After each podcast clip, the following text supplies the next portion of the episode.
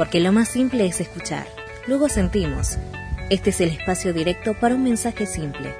Desde el púlpito. Viviendo el Evangelio juntos. Porque se trata de ser simples, honestos. Te brindamos este espacio. Desde el púlpito. Viviendo el Evangelio juntos. Sin inventar nada nuevo, siendo directos, siendo lo mejor que podemos ser. Te invitamos a escuchar desde el púlpito viviendo el Evangelio juntos. Porque ya no hay diferencia de nacionalidad, ni de clase social, ni de sexo, porque todos somos uno en Cristo Jesús. Desde la Iglesia Pueblo de Dios, en Carlos Espegacini. Viviendo el Evangelio juntos. Y bueno, yo hoy quería, mm, quería seguirles hablando acerca de la carta de el apóstol Pablo a, los Gálatas, que es eh, lo que estamos viendo en este, en este tiempo. Hoy vamos a ver eh, una, porción bastante corta, eh. vamos a ver una, una porcioncita de, de tan solo cuatro versículos, y vamos a leer en la carta de los Gálatas, a los Gálatas del apóstol Pablo, vamos a ver eh, algo bastante, bastante, este, incluso hasta extraño, ¿no? Para, para poder, para poder ver que es eh, la pelea o el enfrentamiento de dos apóstoles.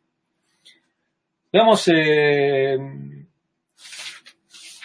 el libro de los, Gálatas, en la carta a los Gálatas, veamos el capítulo 2, versículo Dice así la palabra de Dios, pues bien, cuando Pedro fue a Antioquía, encara su comportamiento condenable.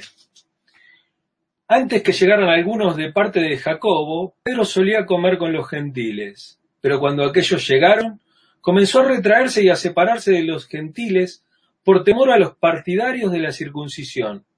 Entonces los demás judíos se unieron a Pedro en su hipocresía y hasta el mismo Bernabé se dejó arrastrar por esa conducta hipócrita. Cuando vi que no actuaban rectamente, como corresponde a la integridad del Evangelio, le dije a Pedro, delante de todos, si tú, que eres judío, vives como si no lo fueras, ¿por qué obligas a los gentiles a practicar el judaísmo? Eh, una, porción interesante, muy, muy interesante de, la palabra de Dios. Pablo le, reprocha a Pedro este tema, ¿no? De los, de los, de ciertos, este, de ciertos buenos, buenos modales que, debía tener en, en, la, en la mesa, ¿no?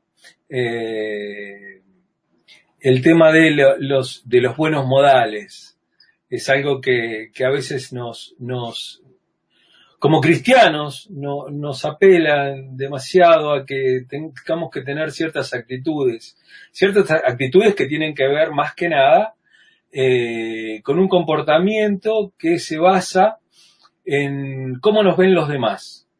Y muchas veces no tenemos en cuenta cómo nos ve Dios, sino que en, cambio nosotros este, eh, basamos nuestra actitud, nuestro comportamiento, eh, todo eso en base a cómo nos ven los demás. Y ese cómo nos ven los demás es un camino peligroso para seguir, porque habilita eh, la, el evangelio de, la evangelio de los dos, el evangelio de una forma de vivir eh, de cara a la iglesia y una forma de vivir cuando salgo.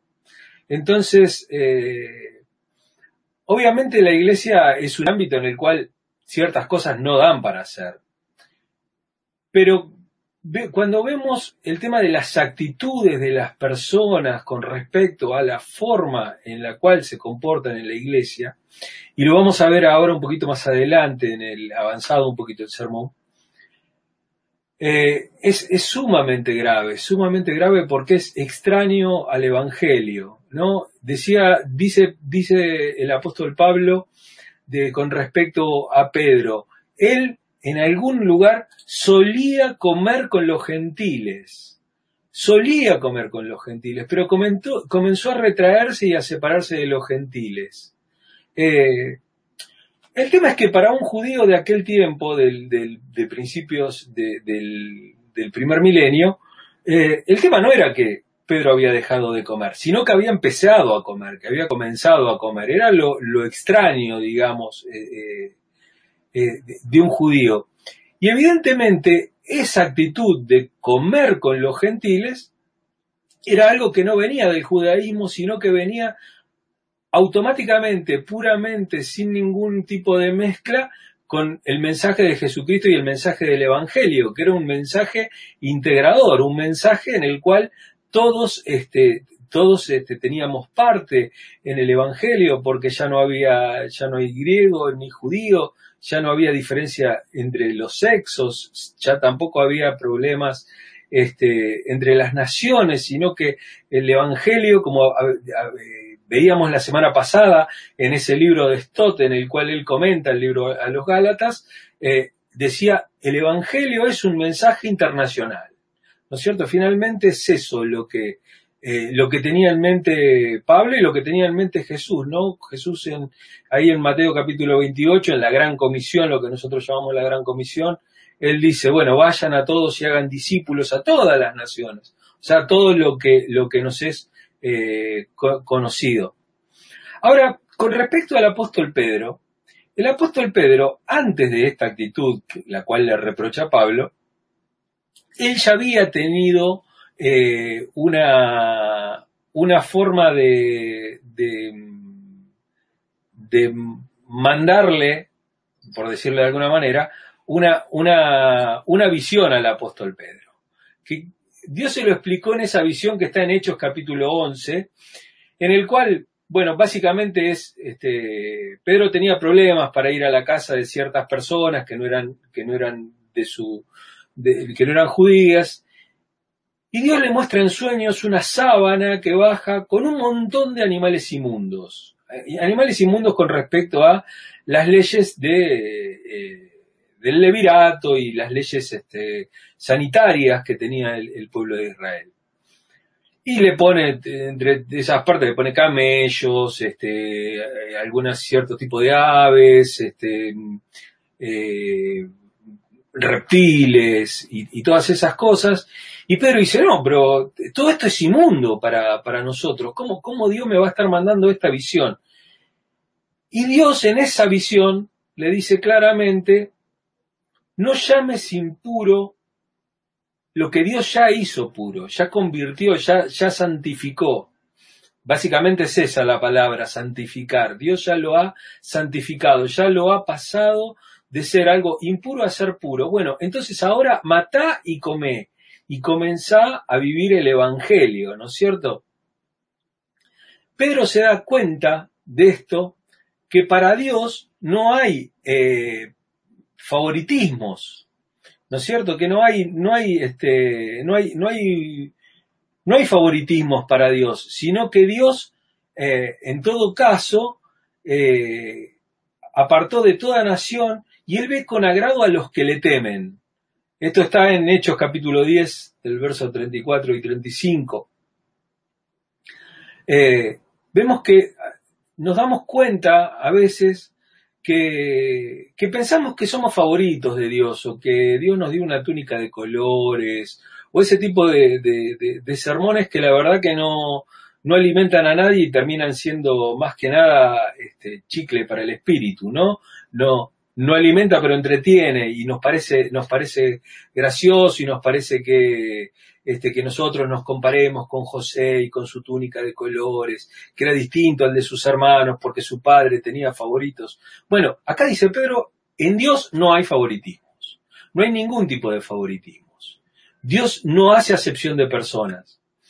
Pedro comenzó a comer con los gentiles en base a esa visión porque Dios se lo había mostrado ¿eh? que nadie es impuro en Cristo, que, todos son, que todos son puros y que todos son aceptos en el amado. Eh, el tema es que cuando vinieron algunos, como dice acá en el versículo 11, 12, dice, antes que llegaran algunos de parte de Jacobo, ya estuvimos hablando de lo que había pasado en la iglesia de Jerusalén. Eh, Pedro solía comer con los gentiles, él solía comer con los gentiles, pero cuando aquellos llegaron, comenzó a retraerse y a separarse de los gentiles y acá está el, punto central y el punto neurálgico del sermón, que es, comenzó a retraerse y a separarse de los gentiles por temor a los partidarios de la circuncisión. Por temor. ¿Por temor a qué? Por temor, eh, el, problema no es hacerlo o no hacerlo, el problema son las motivaciones siempre. Eh, ¿Por qué? Porque eh, Pablo le va a hacer este reproche, ¿no? A, Pablo. Le va a decir, él antes comía y ahora no come. Y, dónde está el punto? ¿Dónde está el punto de inflexión en esto? ¿En que no comía? ¿O en que antes comía y ahora no come? Pero no por una convicción interna, por una convicción de parte del espíritu o porque piense que de esa manera agrada más a Dios, sino porque tenía miedo de lo que le dijeran aquellos que venían a verlo de parte de Jacobo, de la parte de la iglesia de, la, de Jerusalén. Entonces, Pablo lo que le va a decir es que el, el, Evangelio tiene una integridad, uno debe ser íntegro en el Evangelio. ¿eh? Él no había, el problema es que él no había cambiado sus convicciones. No, no había una forma de que él haya cambiado de, las, las convicciones que tenía con respecto a la comida, al comer o al no comer. Él lo que le daba era miedo, tenía miedo, y ese es el grave problema, ¿no? Este, que él tenía miedo, miedo a, a qué iban a decir este, los, los que venían de parte de Jacobo.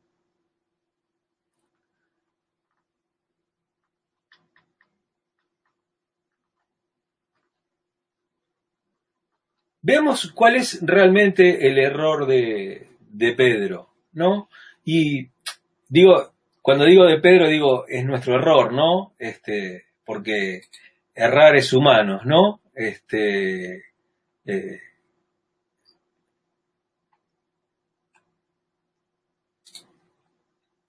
Lo primero que va a decir Pablo es este, que, una de las formas en las cuales eh, se puede errar es ser sectarios, es pertenecer a unas sectas, es eh, eh, enfocarnos más que nada, más que nada, en las diferencias. Eso es ser sectario. No nos enfocamos en los puntos en los cuales nos unen, en, en, los puntos en que Cristo nos está uniendo, sino que nos enfocamos en las diferencias y terminamos siendo racista. No, estas, estas convicciones no tienen que ver con las creencias este, centrales del Evangelio, sino que tiene que ver con convicciones este, específicas sobre el comportamiento ético adentro de la iglesia. Eh, y tienen, y tienen esa forma de ser.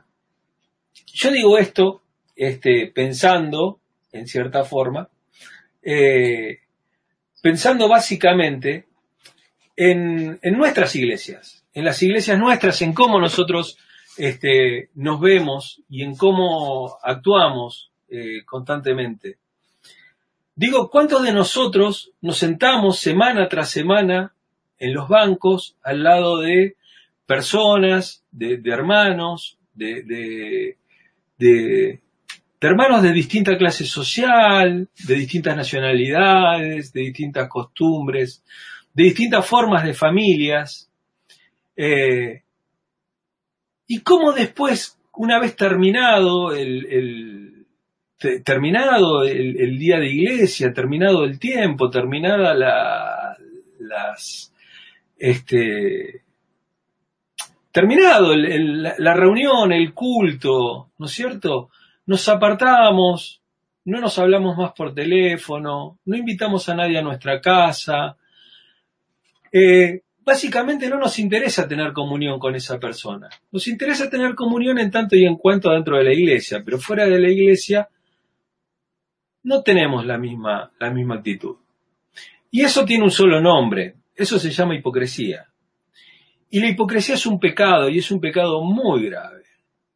Y es un pecado, este, eh, y es un pecado que, que, que sobre todo mueve, mueve las bases del Evangelio, mueve las bases de, un Evangelio, de un Evangelio que, que es integrador, un Evangelio que como eh, Pablo, este, como nosotros, como, como en nuestra, en nuestra propia este, congregación, este, Pablo tiene, tiene un cierto eslogan, ¿no? Ese eslogan es este, Gálatas 3.28, ¿no es cierto? Ya no hay, eh, ya no, ya no hay judío ni, ni, griego, este, ya no hay diferencias raciales, ya no hay diferencias de, sexo, ya no hay diferencias de tipos de familia, sino que todos somos unos en, Cristo, en Cristo Jesús. Y eso es básicamente el centro del Evangelio y es lo neurálgico, ¿no? Y, Pedro pone en peligro todo simplemente porque le tiene miedo a, a lo que piensen las otras personas. Y acá está este tema del temor de Dios, el temor del hombre recuerdo básicamente un, un texto del libro de Génesis este, eh, con Abraham. Abraham sale de, su tierra y de su parentela, como estamos acostumbrados a escuchar ese versículo, y sale totalmente convencido no por las personas, sino por Dios. Está totalmente convencido de lo que tiene que hacer. Y sale en temor de Dios, porque sale respetando la orden que Dios le estaba dando. Ahora, cuando va caminando por el desierto y frente a cierto peligro, no a cierto peligro de parte de Dios, sino a cierto peligro de parte del hombre, como es encontrarse con el faraón y que al faraón le guste la esposa de Abraham, eh, Abraham deja de lado el temor de, Dios y se basa y basa su acción, su actitud frente a, un hombre, frente a una persona de autoridad, y básicamente lo que hace es prostituir a la esposa. O sea, se la da, le da la esposa al faraón y el faraón en su lugar le da un montón de, animales, un montón de dinero, un montón de, bienes, de los cuales él empieza, comienza a disfrutar, ¿no? Mientras su esposa estaba siendo prostituida. Dios tiene que intervenir en esto, porque evidentemente Abraham no iba a cambiar de parecer. Y tiene que, eh, y tiene que intervenir en un sueño y le dice al faraón, mira, la mujer que estás tomando tiene esposo. El esposo es Abraham. Y el, y el faraón, este, Contrariamente a, Abraham, una persona pagana, tiene temor de Dios. Y le dice, vos me pusiste en una posición de pecar contra Dios. Me pusiste en una posición de riesgo. Por no decir la verdad. No es que yo tenía miedo que me mataras. Vos me pusiste en una... Mirá, hace una cosa, agarra todo lo que te di, llévatelo, llévate tu esposa, llévate todos. Bueno, ahí tenemos dos actitudes en las cuales uno es el temor de Dios, que es el, temor, el temor que tiene Faraón, ¿no es cierto? Y el temor que lo lleva a Abraham a salir de su tierra y de su parentela. Y el otro es el temor del hombre. ¿A qué va a decir? ¿A qué me puede acontecer? ¿Qué me puede llegar a pasar si yo sigo manteniendo estas convicciones? A entregar, a entregar nuestra dignidad, este, a, vender nuestra primogenitura por un plato de lentejas, eh, a, ser un limosnero, un limosnero de la, de, la, de, la gracia de Dios, cuando la gracia de Dios está ahí para nosotros, es plena, eh, está segura, fuimos sumergidos en gracia, no salpicados solamente. Eh, ahora, eh, lo que vemos es que en la iglesia nos sentamos al lado de estas personas, nos sentamos al lado con, mucha, cortesía, pero no comemos con ellos. Y de hecho, muchas veces en, nuestra casa este, tratamos de que no se junten nuestra familia, aquella familia que es inconversa, aquella familia que no tiene las costumbres de, la iglesia, que se junte con la familia de la iglesia, porque tenemos miedo, porque tenemos miedo a cómo piensen, dicen, mira, con estos locos se juntan. O a lo mejor este, cuando está nuestra familia nos animamos a hablar de cierta forma, nos animamos a decir ciertas cosas. Y el problema no es ni lo que decimos, ni lo que comemos, ni lo que hacemos. Ya Jesús básicamente dijo, el problema no es lo que entra en el hombre, el problema es lo que sale, ¿no es cierto? No, no, no, el, problema acá no es la comida, el problema es, el problema son las actitudes del hombre, el problema está en el interior del hombre, en el corazón, en, en, la forma en lo que hace. Y a veces queremos ganar el favor de Dios. Vivimos tratando de, de, de, ganar el, el, favor de Dios, este, y el problema es que tenemos una doble vida, llevamos una doble vida. Llevamos una vida dentro de la iglesia y una vida fuera de la iglesia.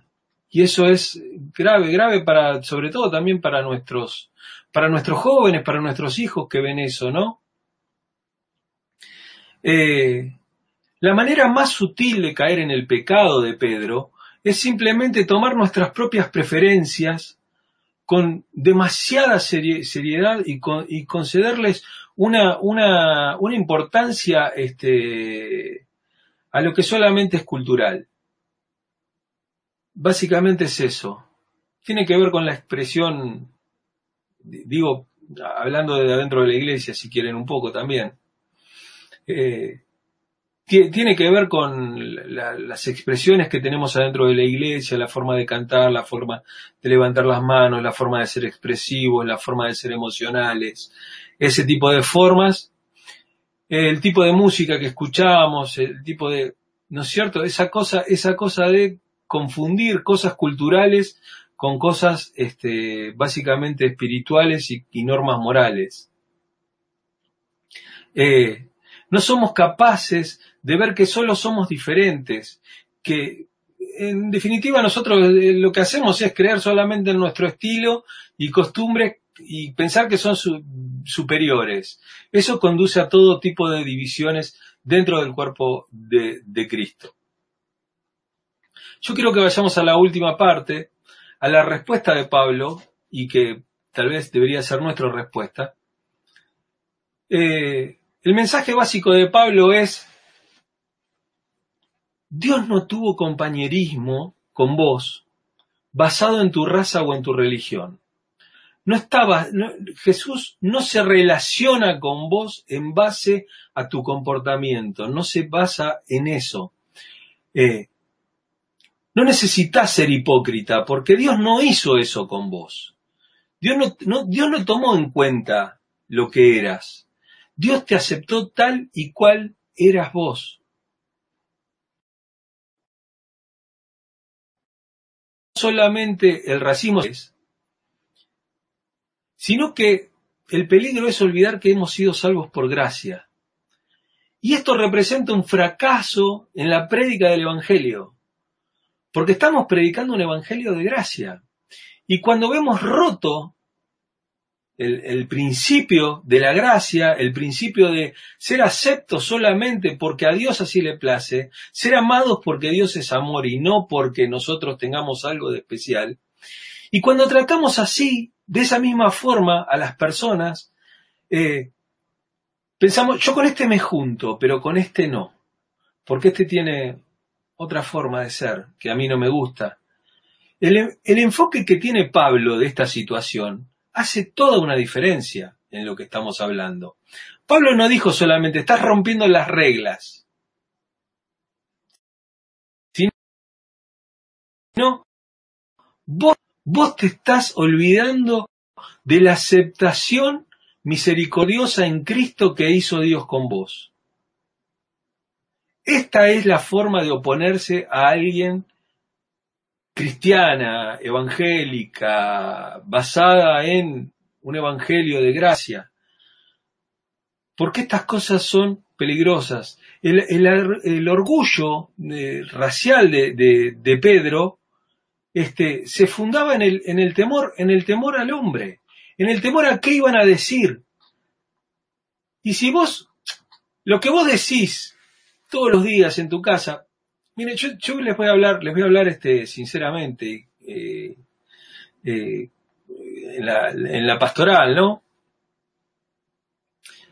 Digo, los lunes nosotros tenemos un, tenemos, me invitaron a, un grupo de pastores por la gente, me invitaron y en los cuales ahí somos, qué sé yo, unos, 10, unos 15 pastores que nos juntábamos ahí por, por Zoom y charlábamos sobre distintos temas, hablamos sobre este, iglesia y Estado, por, el tema de la separación, este, hablamos la semana pasada sobre el machismo, vamos a hablar, este, esta semana vamos a hablar sobre el feminismo, este, ya en otro momento hablaremos sobre el aborto, hablaremos sobre un montón de temas y abriremos un montón de temas. Y el problema está en que muchos de los pastores no se animan a salir y no se animan a hablar de lo que creen internamente y de lo que creen y a lo mejor lo que Dios le está poniendo en el corazón que tienen que decir. Y no lo hacen porque tienen miedo a cómo van a ser juzgados por los demás. Miren, amados, a mí me importa muy, pero muy poco cómo me pueda tratar el hombre o qué van a decir el resto de los pastores, qué va a decir el apóstol Armando Negocios de la Cruz y qué va a decir el profeta no sé cuánto y no sé quién va a decir el presidente de no sé qué cosa o qué teólogo importante va a decir cuál otra cual cosa. Digo, la santidad es una sola, la santidad es integridad. Integridad total Integridad en todo, no en las costumbres morales, no en la parte ética, sino que es una, una cosa cristalina. Uno debe ser cristalino delante de Dios. Cuando uno no tiene, cuando uno, cuando nuestro pecado es ese, es no tener, es tener miedo al hombre, al qué van a decir, el miedo, ay, ¿qué van a decir si me ven con esto? Eh, hay un solo remedio para eso, se llama evangelio. Necesitamos ser amados y fortalecidos para obtener el valor necesario para poder hacer lo correcto a pesar de nuestro miedo, a pesar del miedo que tengamos a lo que, va a decir, lo, que van a decir los demás. Uy, ¿qué van a decir los hermanos de la iglesia? ¿Qué van a decir los hermanos de la iglesia? No, no van a decir nada los hermanos de la iglesia. Estamos todos en un solo negocio, estamos todos en el negocio de crecer en el espíritu, en, vivir, en vivir por el Espíritu, en vivir por el amor de Cristo, en parecernos un poco más a Cristo. En eso estamos. No estamos en ver a ver quién tiene más o quién tiene menos, o ver cómo va vestido uno, cómo va vestido el otro, a ver qué van a decir, si yo digo esto, si yo me comporto de tal manera, voy a perder el favor. ¿Qué te importa el favor de las personas?